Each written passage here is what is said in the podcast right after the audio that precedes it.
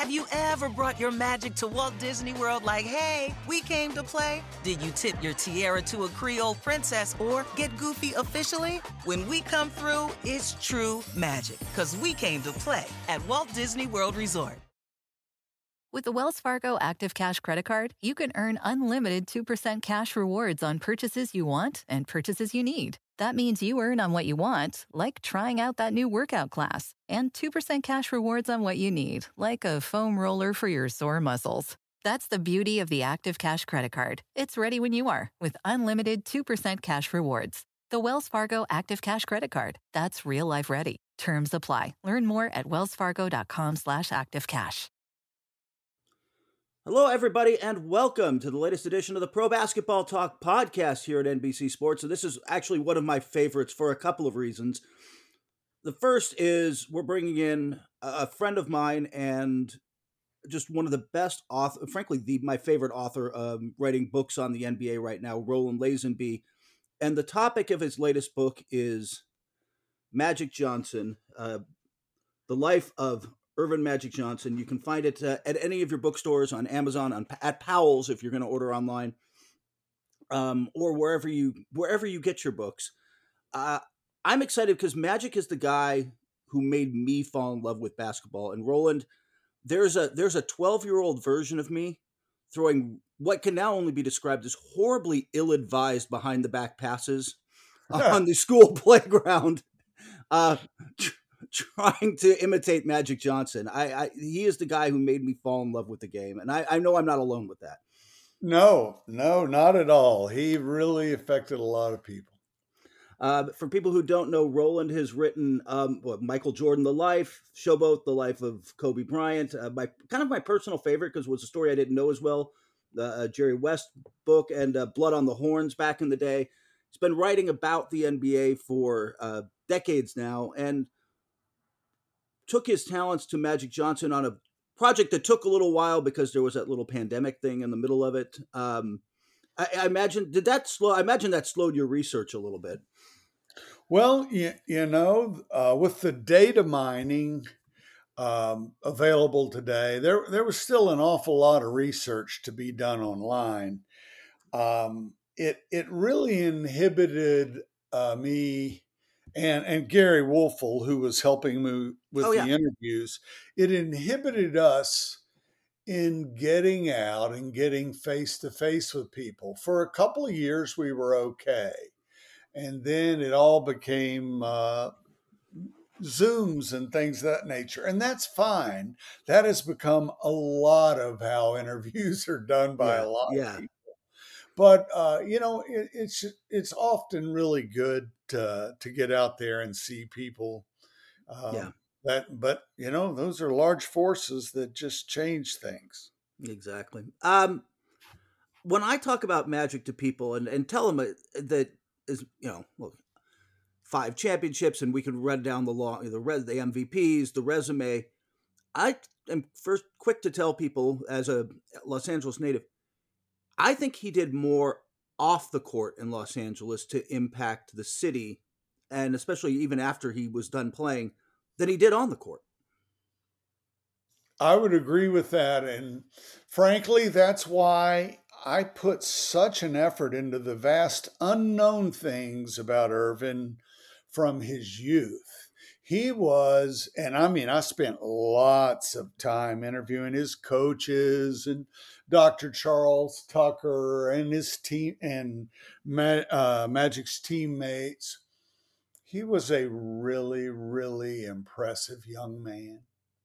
Very impressive. And he had a huge impact on his community. And and you get into, I think that's part of what fascinated me about the book. I was fortunate to get uh, an advanced copy and be able to read through it. It's, it's like all your works, not only very well written, but so painstakingly researched. It, it, I didn't know much about his childhood and his youth outside of, of what we, you know, how should I put the narrative that's out there about him coming from the, the a working class family. His dad worked on the uh, auto line, but his dad was, his dad and his mom were more than that to, to the community. Yes, in so many ways, and um, in understated ways. They they were not out there running for public office or or or doing things that would get them in the newspaper. They were just out there living their lives in the kinds of ways that that were important to the people around them, whether it was at church or just in the community. And um, it, it was all part of the whole family M O. The kids were too. They were, and Magic, but even at a young age, you say Magic kind of had that something. Like, it was that smile, and he, he was lighting up rooms and, and uh, you know, once he really started playing basketball, impacting people, kind of like people saw it early with him. Right. It, you know, it's always been something of a double-edged sword. First of all, the charisma, the smile, all of those things, the hugs. Yeah. All of those things drew people to him. He just had that that huge ability to do that. But it it also led everyone to this tremendously false assumption that he was just sort of this happy-go-lucky guy sort of dancing through his life. He was, with that happy package, from a young age, he was a determined control freak. Now, he, he controlled people in good ways, but he was determined to have events go the way he wanted them to go. And in that regard, his coaches, his teammates, everybody had to really play along with the way Irvin wanted to play. As Dale Beard, his high school teammate and, and best man later at his wedding, uh, uh, told me, he said, I had to play the way Irvin wanted me to play. I couldn't play my game. If, if you didn't play the way he wanted you to play, you weren't going to play. And The the level of that control, you know, by the time he got to the Lakers, it wasn't just teammates. And, of course, at the Lakers, he found a player he, he really could not control very much. And that was, of course, the great Kareem Abdul-Jabbar. But, but Magic Johnson had this reach. It was the ushers in the arena, the ball boys, I don't care who it was, the people cooking the popcorn, they were all on his string. Yeah, he, uh, you could feel that around them, but I was going to ask about that because he runs into a, a strong coach in Pat Riley, a, a, a you know, a, somebody who had already earned their spot with uh, Kareem Abdul-Jabbar, and also he ultimately loses a bit of that control uh, with the H I V diagnosis. Uh, true. And uh, in, in terms of Riley, you know, Riley was this guy, uh, you know, I, I really thought Paul Westhead got, was one of the people who got a rotten deal with winning. Yes. Uh, because yes, he, uh, there were a few things about him that, that were quirky. He, uh, Paul Westhead would be the first to tell you that, but he he was certainly no idiot, but he came from a school of coaching where you just weren't trying to be chummy. And in his first N B A assignment, he wins this championship. It, it there, there were still things that he had to learn. But, but what Pat Riley, who replaced Paul Westhead, knew, he had this deep understanding of the emotional factors that went with being a pro athlete, particularly a pro basketball player. And, and he understood the emotion of things about as well as anybody could. Pat Riley did. And so you had um, Earvin Johnson Magic with this tremendous emotional intelligence, just off the charts. And Riley himself, a guy with a, a tremendous emotional intelligence. And so they formed this vast competitive partnership. Those things weren't lost on the crowd, whether it was on T V, but especially in the arena around the team. Uh, you know, and and Magic had a great decade plus running through the annals of American sport, elevating the N B A as no one else could have done other than Magic, except maybe Larry Bird. In their different ways, they really elevated the game to where it was a receptacle for Michael Jordan. Yeah. And all of that, of course, came down in a huge, huge collapse with the announcement that Magic was H I V positive.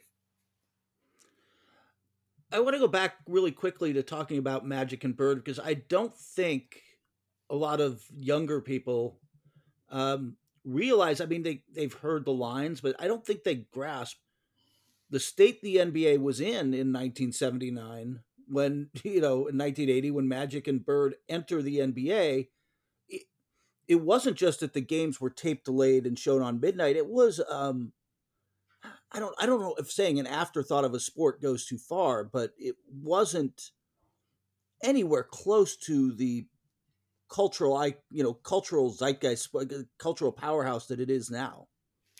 Yes, you know, in nineteen seventy-nine, the ratings for um, N B A regular season games had dropped twenty-five percent. It was an epic collapse. You had these teams losing money. You had a commissioner in in Larry O'Brien who had been a, a Democratic Party politician in the Kennedy administration. He had, he had done a, a lot of good work in the merger of the N B A and the A B A in the late seventies, but he was really sort of disengaged. And things were really close to flatlining in a lot of ways. But you had this young lawyer from Proskauer, the big firm in New York City, David Stern, and he had been granted a lot of power. And he was looking for those things to build around. And Larry Bird and Magic Johnson showed up immediately and provided them. It was exciting from the start. And what Magic and Bird gave the league, and what Stern, I think, understood and took advantage of in a way the league hadn't before, is the marketing of personalities. And Magic was... there were just none bigger than Magic. That, that, like you said, the smile, the engagement, that all just came through the television. You could feel the energy when he was in the building. Yeah, and American pro basketball had never really had a comfort level. It had been in uh, the the N B A had been formed as the B A A, the Basketball Association of America, in nineteen forty-six, right after World War Two, and it had struggled for decades. The real early success that was eventually found was that the N B A would stage doubleheaders with the Harlem Globetrotters, and fans would pay to see the Globetrotters. But and there was some interest, but it was it was a small core Of, of interested fans in N B A games. And when Magic came along with the no-look passes and the smile and the hugs and the high fives and this energy that was, was off the charts, of course, it really was almost like they were able to package all of the charm and trickeration and fun and excitement of a Globetrotter game right there just on a regular season roster with with Magic Johnson.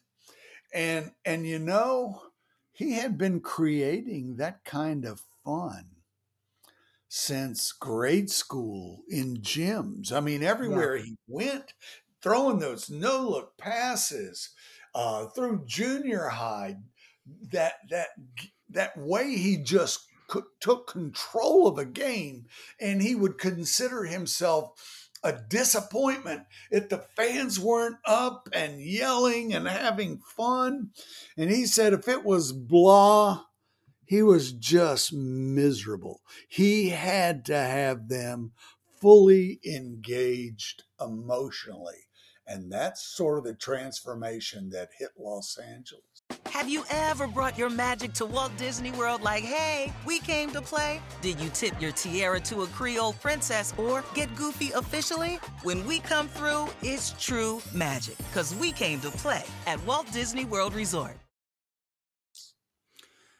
And you talked about uh, in this book, it, it's fascinating, and I, you know, you covered this as well in, in your Michael Jordan, The Life biography.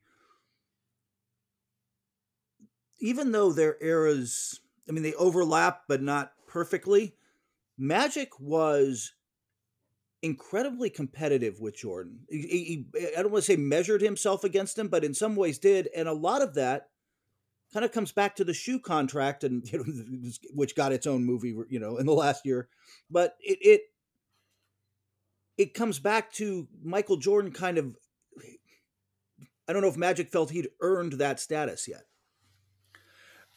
You know, I had to go on B B C World Television the other night to talk about Magic just becoming a billionaire.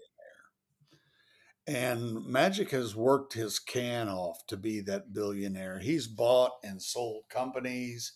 He, uh, he his agenda is really all about jobs that serve the Black communities across America, insurance companies, mortgage operations, theaters, all kinds of stuff. It's really about uh, the underserved uh, Black and minority communities in America. And it's been a great thing, but it's been a lot of work. And so Magic, all these years since he uh, left basketball, has has done that yeoman's work. And for the longest time, it seemed he was stuck at about six hundred million dollars in wealth. And he's also really furiously chasing Jordan. But Jordan is on a multiplier. His, his contract with Nike originally had a percentage in it. No American basketball player had gotten that, to where Jordan was just getting huge amounts, one hundred million dollars a year plus, just in passive income royalty statements, and the, and the growth of his product line, and then uh, being able to buy the the Hornets basketball team, the Bobcats, yeah. which again became the Hornets. The amount of revenue he could generate just in the growth and equity in that ownership. And so no sooner had Magic gotten to a billion, then it was announced that Michael Jordan had gotten to three billion dollars. With the sale, and yet, yeah. you know, this is going to drive Magic, I, I'm guessing, for another decade. He is battling furiously, because what happens off the court between those two has always mattered. And Magic and Lon Rosen, as Uh, interesting and friendly of people as they are, they don't like to discuss this subject, but it is very real. And you're right on the money when you say it, Kurt. Yeah. And it comes back to, like you said, the shoe contract, but you also touched on something with Magic that I think, when I said his impact in Los Angeles off the court was bigger than on, that was, that was part of it. He, The movie theaters are the glamour part of it, uh, but he went into places where there weren't movie theaters, where there weren't grocery stores, where there was this underserved. These corporations were not putting their businesses in in, in black and largely Black and Latino communities, and he went in and started to change that. He was way ahead of his time on that. He he was, you know, Peter Guber, who of course owns a chunk of the Dodgers, owns a chunk of the Golden State Warriors. I, I, I did interviews with Peter Guber on the whole scenario. And he didn't know Magic all that well. Peter Guber didn't. But he was head of Sony U S A in the early nineties when, when Magic requested a meeting. And being Magic, he got the meeting, and Magic shows up with his business manager. Two black guys coming to talk to the head of Sony about building theaters in underserved communities. And, and Magic told him, said, I know a neighborhood not far from here that's loaded with people who love films. And They they love going to movies, and the movies that uh, houses in their neighborhoods are really old, and it, it's it, they just don't have the kind of theater you need.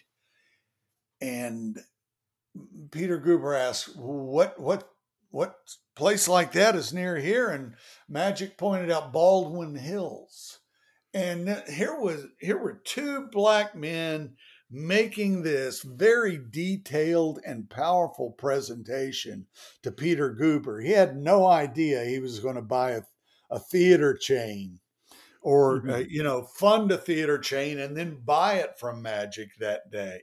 But he turned their, their numbers work over to uh, the staff. And wow, they were blown away. And the next thing you know, they embarked on this big theater building thing. One of the highlights in the book comes from a Smithsonian Channel uh, show on Afrofuturism. And they have Damien Scott Key, this professor from New York, art professor, who's watching Black Panther in the Magic Johnson Cinema in Harlem back when Black Panther came out. Yeah. And he he said, this is this was just a moment. Me sitting there in this Magic Johnson cinema watching a film like Black Panther. This was a different kind of Black Power moment. And of course, M- Magic went on from that. That huge success, those theaters, as their numbers showed, began to draw people like crazy, you know, lines, long lines of people in in black neighborhoods to get in those theaters and set records. And, you know, that was just a thing, the momentum that really launched uh, Magic Johnson as this business figure. Of course, it culminated recently. Uh, and, and he and Guber uh, went on to do the Dayton Dragons. They've had all kinds of partnerships together, yeah, in minor league sports.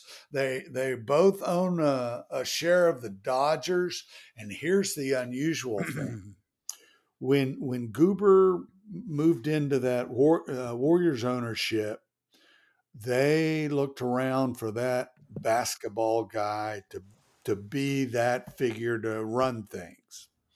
And their first choice was Magic Johnson.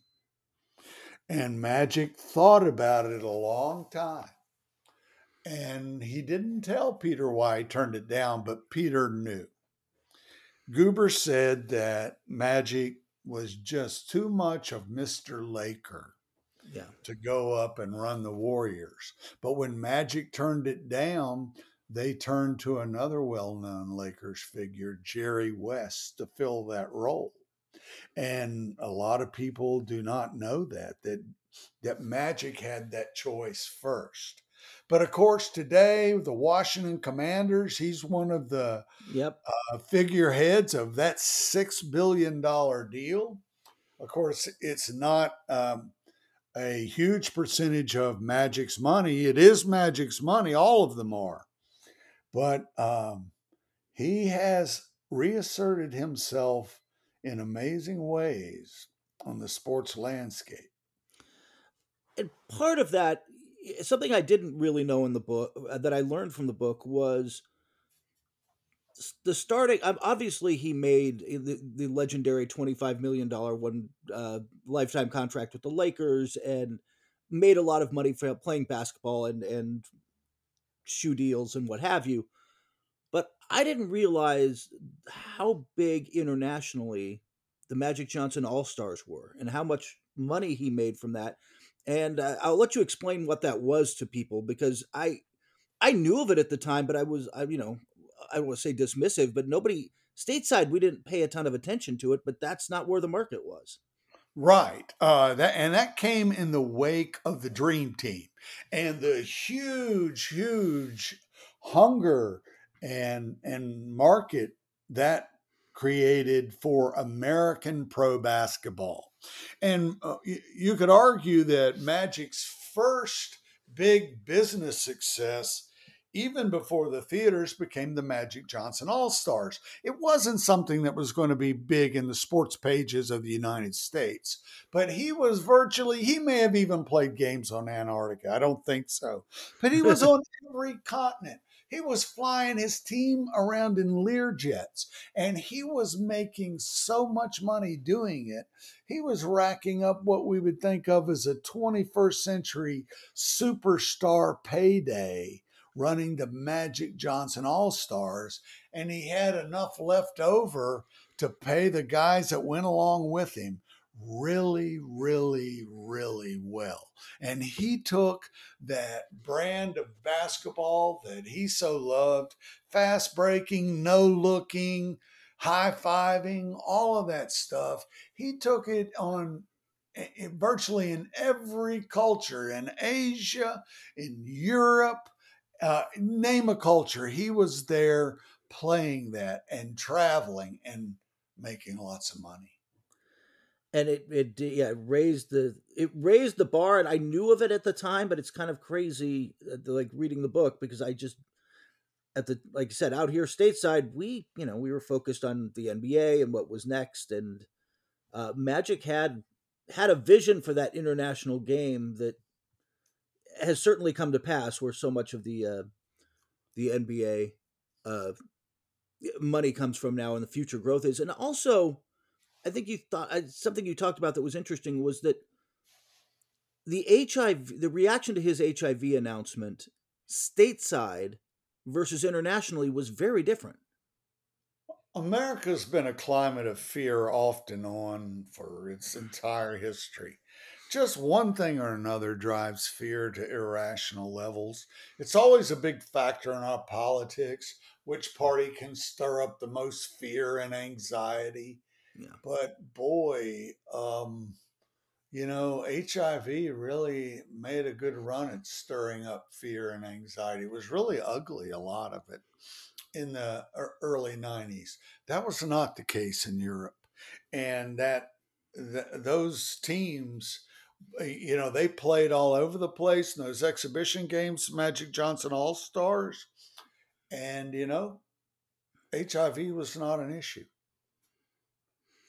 Do you think he helped change attitudes domestically, or or at least change the perception that this was a gay disease, and it, it, it opened some people's minds to the idea that this was bigger than that?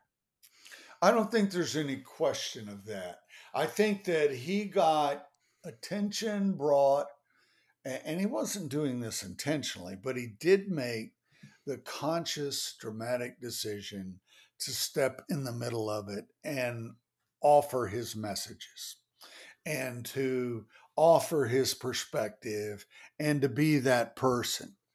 And so, yes, I, I, you know, if that had not happened, I just don't see um, such a dramatic presentation of the circumstances by anybody else. The shock of all that. Magic, this beloved figure, you know, yeah. you know just, I, I remember talking to Kobe Bryant about it. And this is when Kobe was like eighteen or nineteen. I was doing an interview with him, and he was recalling when he was thirteen and he and his family were in Europe, and they had long, Joe Bryant, Jelly Bean had, His, Kobe's dad had so long worshipped Magic as this tall guy who did things nobody else could. And Jelly Bean had been a tall guy who wanted to play like Magic. He did not have anywhere near the fire and grit and desire of Magic, but he had that kind of fun-loving, bouncy game. And so Kobe, as a as a kid growing up in Italy, had studied all the videotape. Magic was his guy. As Kobe told me, his passes used to drive me nuts. And and uh, when that news hit, they, uh, the Bryants were over there getting ready to start another European season. The whole Bryant family just packed up and came home like a, a star, a god in the sky had had fallen out of that sky, and they had to come home and survey everything. And Kobe was inconsolable at age thirteen for a week. I remember I was twelve when my dog got killed on my paper route, got hit by a car, and I had that sort of youthful grief. I mean, there was just no bottom to it. Yeah. And to hear Kobe talk about it, it immediately made me think of when my dog got killed on my paper route. And that's what an impact it had on Kobe and millions of others.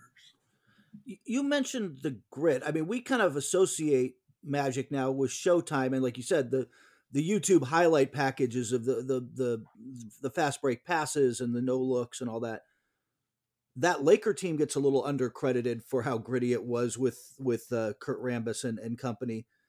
And Magic was part of that. Like he, he mixed it up. Like this wasn't, he couldn't, he could do more than just play pretty basketball. Right. And of course they had Norm Nixon. They had a system, as Paul Westhead would uh, reminisce with me, they had a system where they had two point guards. Yeah. And, but more and more as the season wore on, the, the whole secret to Magic's kingdom was defensive rebounding. Because that put the ball in his hands. That was true in grade school. It was true in high school. He had that quick yeah. ability to the ball, that that ability just to find the defensive rebound. And there is not a, a sweatier, dirtier, uh, more blue-collar job in all of basketball. Kurt, I, yeah. you, you know all this far better than I do. Uh, there's not. And no. That was the key to to the world that Magic then opened, because he was up the court, putting pressure on the defense, getting downhill on everybody, telling those guys, you you better fill the lane, you better be awake or you're going to get hit. And, you know, it was one thing to tell your high school teammates that. It was even another to tell your college teammates that. But when you come into the N B A and you're telling pro athletes they're going to get hit upside the head and embarrassed, yep, that that that was not an easy play. And it took time. There was, uh, I, I think I would be remiss if I didn't say that the other thing about um, those great Lakers Showtime teams was their intelligence. Yeah. And, uh, you know, um, Kareem is considered one of the most intelligent basketball players ever. And obviously very bookish, the great Sphinx, but the guy that was the great half-court weapon. Uh, but Jim Jones, in, in his interviews for this book, said, you know, Kareem had a, a great intelligence, a fantastic. But he said, I really think his intelligence was second to Magic's. And, you, you know, a lot of people, probably because, again, of the smile and the sort of down-home way yeah. he would conduct things, Uh, they they tended to underestimate the the deep uh, emotional intelligence, the the absolute understanding of the environment, the understanding of all things, not only to see them but to track them and control them. And that was sort of the machinery behind the, the Oz format that he presented. And Magic had that machinery. He was and is and remains a very bright man. And his control was exerted more with, like you said, smiles and hugs, more honey than vinegar. Yeah, but he, he could he could get on the vinegar. He uh, he he could uh, you know he he these guys, they adored him, but you know he could he could get on Coop. He could get on his high school teammates. There was always an agenda with Earvin, and and you better step to when when his agenda's there. You you you better do your part, and you better not be um, slack or goofy or waste time. And uh, he he could do it swiftly. You know, you, you wouldn't see him get out of character a lot w- with the happy face. But in the middle of a game, it could get righteous. My dealings, my, my limited, comparatively, dealings with Magic, I, I think one of the things that has stood out to me is that he does genuinely still seem to have a sense of his roots in a way that sometimes not every player keeps. Um, a sense that were he not six nine and kind of gifted athletically the way he was, he might have followed his dad's footsteps and been working on the assembly line in Detroit and had the side business, you know, a couple side businesses really going. Like, he doesn't, he's not one of those guys who's like, you know, I, I if I hadn't been this, I'd have been a senator. I'm not sure that's who he thought he was. Or, you know, he's never chosen an easy path. Um, and, and the, the whole picture of Magic is it's all easy. Uh, his father didn't have it easy. His mother didn't have it easy. The generations, I did all the data mining to go back. I was able to trace his family into the eighteen thirties. Theirs was not an easy path. And this obviously is typical of a lot of American families and typical of Black American families. Theirs was not an easy path. But boy, there were distinguished people, even in Uh, his family coming out of slavery. And and I will say that um, it, it's a family so steeped in work ethic. Um, and, and, and, you know, it's the smile and, and the showtime approach, all that stuff really didn't open the window to all of that grit, all of that determination, all of that desire, that refusal in so many ways. And, you know, it was not easy. He likes to pretend he was winner, winner, winner, chicken dinner all the time. And that is not, he had some really terrible moments in high school, failing on teams that probably could have won and should have won his state championships before they finally won it. And when his Everett High School team did win it, Magic had fouled out. And so at N C, I mean, excuse me, at Michigan State, it was a battle. He did not get along with Judd Heathcote. Judd Heathcote hated the idea that Magic Johnson would pass the ball off the damn dribble. But that was his gift. He could pass the ball off the dribble in, in amazing ways. And he unsettled the whole basketball landscape with his ability to do that. But before he could, he had to do a lot of battle with Judd Heathcote. And so his determination won out. But the other thing that helped him win out was the relationship he had with his own father. He had so much respect for Irvin Senior That's why he went to Michigan State. Irvin Senior wouldn't tell him he wanted him to go to Michigan State, but Magic knew it. And Magic wanted to go other places, did not want to play for Judd Heathcote. And his father never said, do this. But Magic grew as a man, from a boy into a man, by doing what his father wanted him to do. And uh, a year later, when he had all this money offered to him to go to the Kansas City Kings, again, Irvin Senior wouldn't tell him, don't go. But Irvin knew as badly as he wanted to get out of college basketball and go on to the challenge of the N B A, he knew that's not what his father wanted. So he stayed. And by staying, he met Larry Bird in the nineteen seventy-nine N C A A championship, the highest ratings for a, champ, a college championship in history. And they took those ratings into the N B A with them.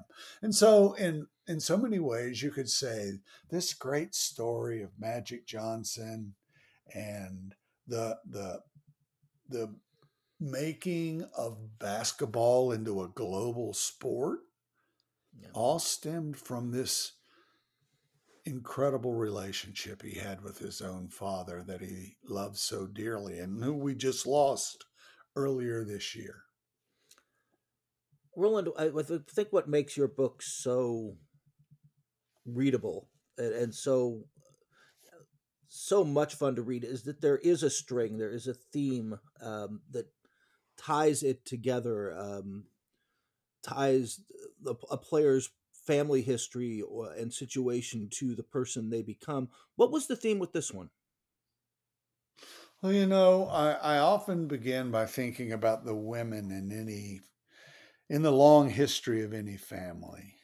That's particularly true of the sharecropper women. You know, Michael Jordan's mother and Magic's mother both emerged from that sharecropper culture of North Carolina, a, a place that had more Klan members than all the southern states combined.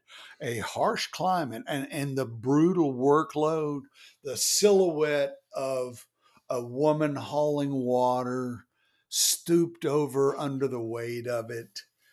Um, that was the world. And, and just as Michael's mother was this spectacular woman, Sonny Vaccaro said the most impressive woman he ever met, Magic Johnson's own mother, Christine, and her family emerged from this tremendously negative and difficult environment.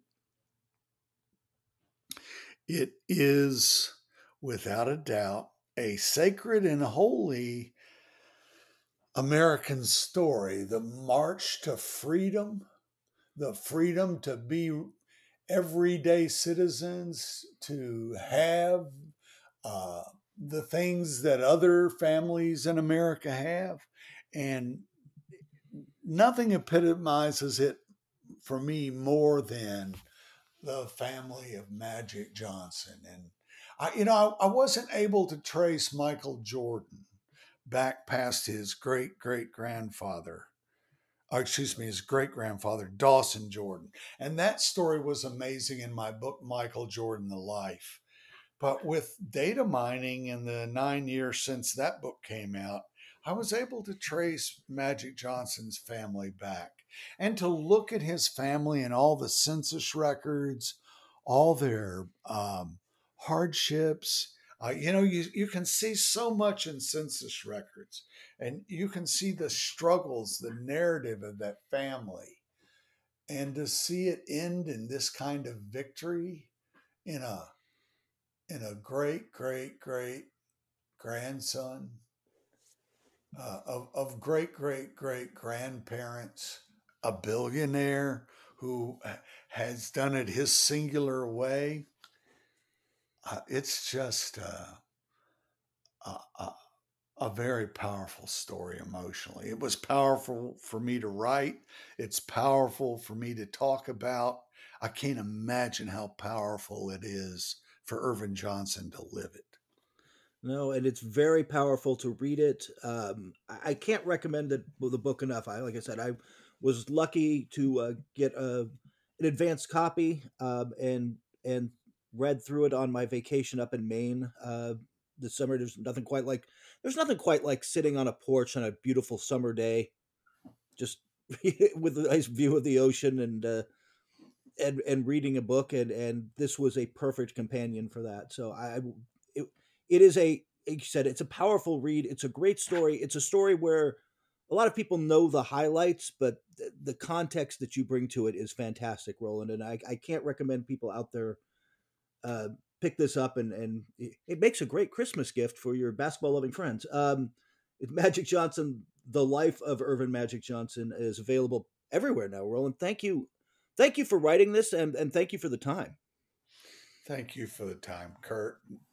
Um, I, I'm not sure anybody understands my work the way you do. So I have a deep, deep, deep appreciation for you. Thank you. Thank you. And I look forward to, uh, we'll hook up when, when you're moving and you're out here in Southern California on your book tour. Um, you know, this copy isn't signed. It's, it's a flaw. We're going to have to remedy, buddy. Yeah. I, you know, I'm going to have to get the publisher to send you the hardcover version of that. And when I'm out there, you, you know, uh, I'll, I look forward to grabbing a beer and and, and uh, signing. I look forward to it too. Thank you, everybody, and thank you everybody for listening. We will be back uh, soon, uh, next week, uh, either later this week or next week. I've got some stuff in the air that I, if I say now, I will jinx. Um, otherwise, we'll be back soon with the next edition of the Pro Basketball Talk podcast here at N B C Sports.